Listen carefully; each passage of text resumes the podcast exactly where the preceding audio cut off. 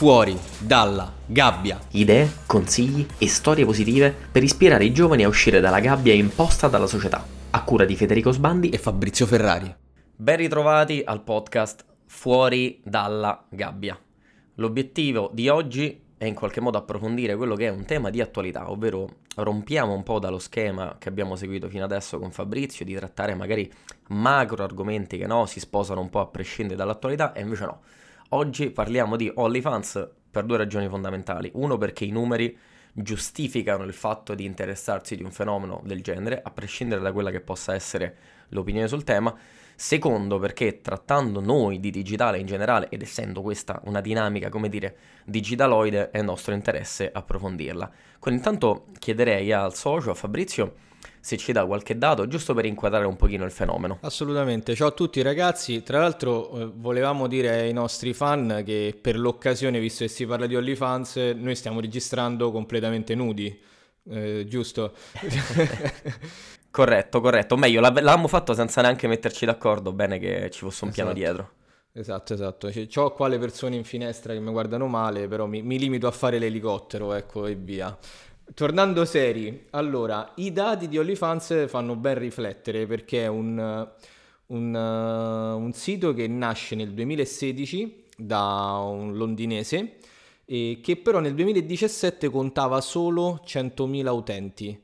Poi nel 2020 successa, sono successi due episodi. Il primo è che Kylie Ward ha raccolto un milione di dollari per uh, l'incendio in Australia tramite OnlyFans e poi Beyoncé in un suo remix cita il sito e questo ha fatto sì che con questa canzone c'è stato un 75% di iscrizioni in più. Questo è, è, è quando diciamo nel 2020 è esploso OnlyFans.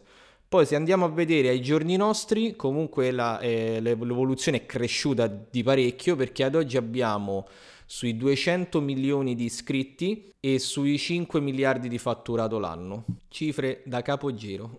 Bene, allora innanzitutto ragioniamo sull'anno in cui è esplosa questa roba, era l'anno della pandemia. Vi ricordate quella cosa che sembra essere arrivata un miliardo di anni fa? Era in realtà due o tre anni fa.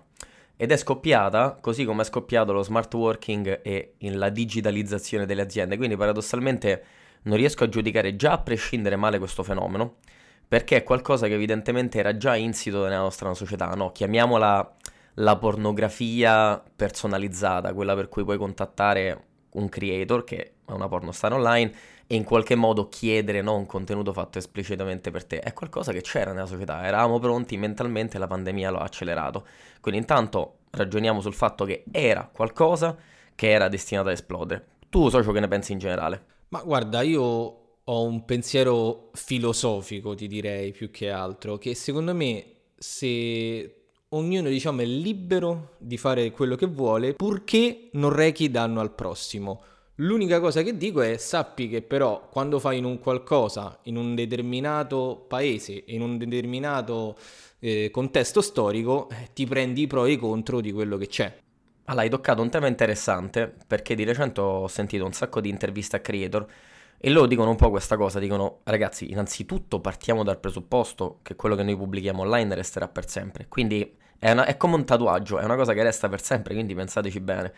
Secondo, eh, il peso della pressione sociale dal punto di vista puramente etico che un creator subisce, specie quando le cose cominciano ad andare bene e cominciano ad avere un certo tipo di visibilità, è materia di interesse per i loro terapeuti perché la maggior parte poi di queste persone hanno, come dire, delle ricadute in termini di salute mentale e si devono far seguire. Quindi non immaginate solo che si tratti no, di inseguire il denaro facile, che poi non è in realtà mai facile e poi ne parleremo, ma eh, di abbracciare una professione che tutto sommato darà sulla vostra uh, mente un peso che in qualche modo potreste dovervi portare appresso per sempre. Quindi intanto ragioniamo su questo tema. Te socio rispetto a, mettiamola così, il rapporto tra quanti soldi potenzialmente posso fare e quanto tecnicamente e anche dal punto di vista morale questa cosa verrà giudicata. Mm, tu che consiglio daresti a una persona, a un giovane, magari a un giovane che si sta idealmente interessando di questa piattaforma? Allora, innanzitutto eh, a un giovane eh, direi prima cosa di, di capire, come hai, come hai, detto anche tu, se davvero è la strada da percorrere, perché tante volte i giovani oggi sono parecchio influenzati da quello che gira su internet che talvolta non è la realtà, quasi sempre non è la realtà. Quindi, eh, come dicevamo, guadagni facili per poco tempo di lavoro perché pensano anche quello. Eh, io, io, insomma ci penserei su due volte perché non è proprio così. Eh, anche perché dietro a ogni poi video e contenuto c'è del lavoro di, di ore. Quindi se, se, è davvero quella la strada da percorrere, insomma, di, di pensarci molto molto bene questo è il consiglio che, che posso dare e, e, soprattutto poi di essere pronto a tutto quello che ne esce fuori. Quindi questo sostanzialmente. Tu vuoi aggiungere qualcosa in merito a consigli? Allora, mm, sposo, diciamo, in toto quello che questa visione anche un, po', anche un po' paterna da zio, che ormai ci assolviamo avendo, esatto. avendo, superato i 30, quindi non è più da pischello a pischello, ma da zio, da, da, da fratello maggiore a fratello minore ci siamo, la cosa che aggiungerei è, è di ricordarsi che soprattutto se siete avvezzi alle dinamiche del digitale, OnlyFans è un po' vittima della narrazione che c'è stato per anni anche magari intorno al dropshipping, intorno a fare i soldi facili con il self-publishing su Amazon, fare i soldi facili. Le cripto. Oggi... Esattamente, cripto, NFT, eccetera. Cioè, mh, anche per colpa dei media tradizionali, paradossalmente che in realtà stanno cercando di attaccare OnlyFans perché sono gestiti da fasce anagrafiche più, più anziane della, della, popolazione umana. Ecco, ogni volta che io titolo sul Corriere della Sera, uh, Bidella cambia vita e ora guadagna 150.000 euro al mese. Anche se sto provando io, giornalista del Corriere, ad attaccarla, in realtà sto mandando il messaggio ingannevole a una serie di giovani che per N ragioni magari non hanno un centesimo e stanno pensando come svoltare, classici, classici opportunity seeker, quelli che si comprano i corsi di Big Luca e soci, che non è un male o un bene, è semplicemente che tu rientri nella categoria opportunity seeker, cioè tu stai inseguendo l'opportunità facile tutto e subito. Queste persone spesso vengono ingannate su OnlyFans, perché come detto te c'è tanto lavoro dietro, e io mi illudo di poter fare 150k al mese, ma in, come in qualunque piramide, pochissime persone in cima faranno tutti quei soldini, chi sta sotto quei soldi non li fa. Assolutamente, e anzi stavo leggendo tra i vari articoli, da quello che emerge fuori poi, solo l'1%, quindi su 99 l'1% fa guadagni oltre i 10-15k al mese. Quindi tutti gli altri si devono accontentare, tra virgolette, perché poi magari, per carità, ci sono personaggi che guadagnano anche 5-7 mila euro al mese, per carità.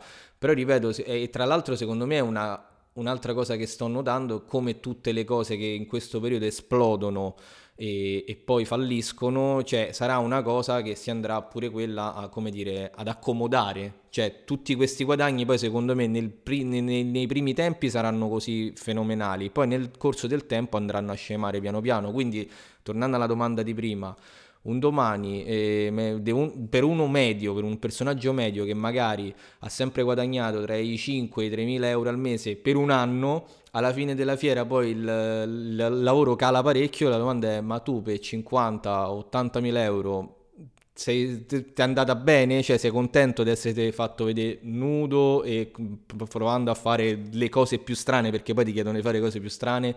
Per un qualcosa che poi ormai sei additato dalla società, purtroppo, eh, sia chiaro, purtroppo, eh, questo è un grande tema.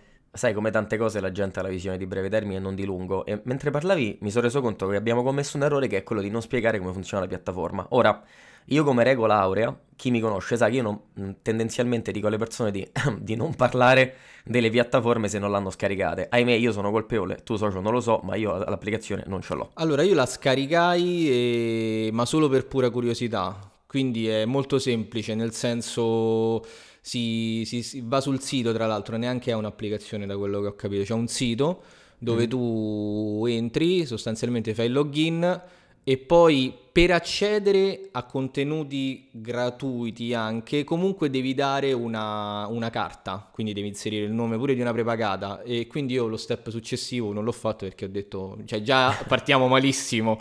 Quindi di conseguenza sono rimasta alla schermata principale dove si possono vedere dei contenuti totalmente gratuiti che la piattaforma ti fa vedere sostanzialmente. E poi però all'interno ci sono eh, quando quelli a pagamento e variano da abbonamento mensile, trimestrale e così via, che parte dai 7-8 dollari a salire. Oh, ecco, e su questo e mm, la mia ignoranza mi ha portato a pensare sempre che la partita fosse finita qua. Cioè, nel senso che una volta che è entrato, si iscrive, fai conto io faccio l'abbonamento a te, o no, a un creator in particolare, e poi vabbè ricevo dei contenuti da te. E invece, come in tutte le meccaniche di marketing, c'è anche l'upselling.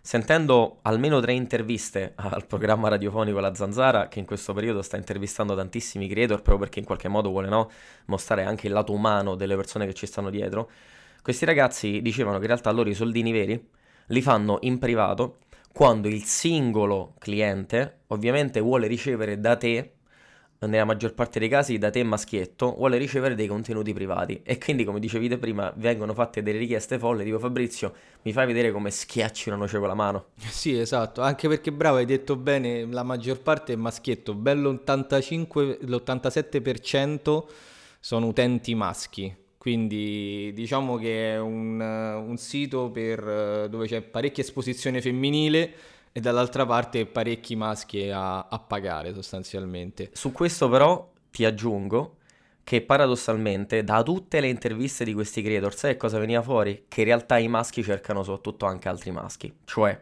maschi grandi, utenti, magari con qualche soldino da parte e qualche perversione inespressa, magari anche sposati, mh, mm, etero, chiam- iscriviamoli nella categoria etero, utilizzano OnlyFans Uh, quasi per uh, non ammettere i loro peccati nel mondo offline, perché non avrebbero magari mai il coraggio di parlare con un ragazzo o addirittura farci qualcosa, e che utilizzano OnlyFans soprattutto per andare dai ragazzi giovani creator e chiedergli delle perversioni e ci sono obiettivamente dei creator che dicono senti, ognuno di noi deve fissare un limite, perché a volte ti chiedono delle cose che va oltre l'immaginazione. Ma sì, perché se no poi veramente rischiamo di finire assolutamente nel deep web vero e proprio, cioè dove ad un certo punto dove sarà il limite? Estremo de- della cosa, cioè dove arriveremo.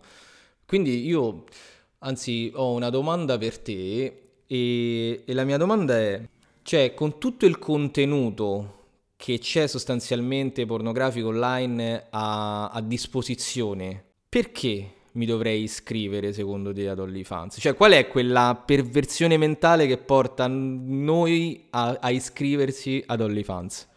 Oh, io ti dico col cuore in mano, ha senso. Perché è lo stesso motivo per cui quando andiamo da Starbucks quelli scrivono il nostro nome sul bicchiere. È lo stesso motivo per cui quando guardiamo i social media ci arrivano le pubblicità personalizzate. Perché deve essere sempre tutto personalizzato. E quello è porno personalizzato. È tutto frammentato. Io posso chiedere a te, in cambio di tot centinaia di euro, di farmi esattamente quello che in quel momento il mio cervello, perverso, eccitato, eccetera, eccetera, vuole.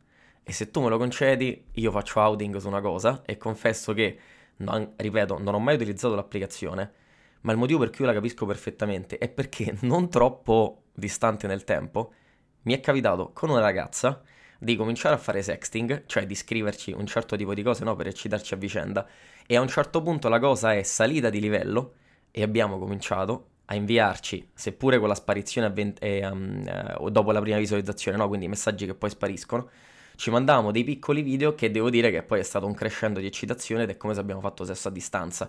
Era una cosa folle, obiettivamente non mi era mai successo in vita mia, è stato tutto molto naturale, è successo gratuitamente. Però io, cioè, quando è finita quell'esperienza mi sono detto, cazzo, ma questa è esattamente la logica di OnlyFans. Quindi ti vedremo su OnlyFans prima o poi? no, questo no perché ahimè ho scelto di impostare la vita sulla base di un settore lavorativo che non mi concede questi strafalcioni.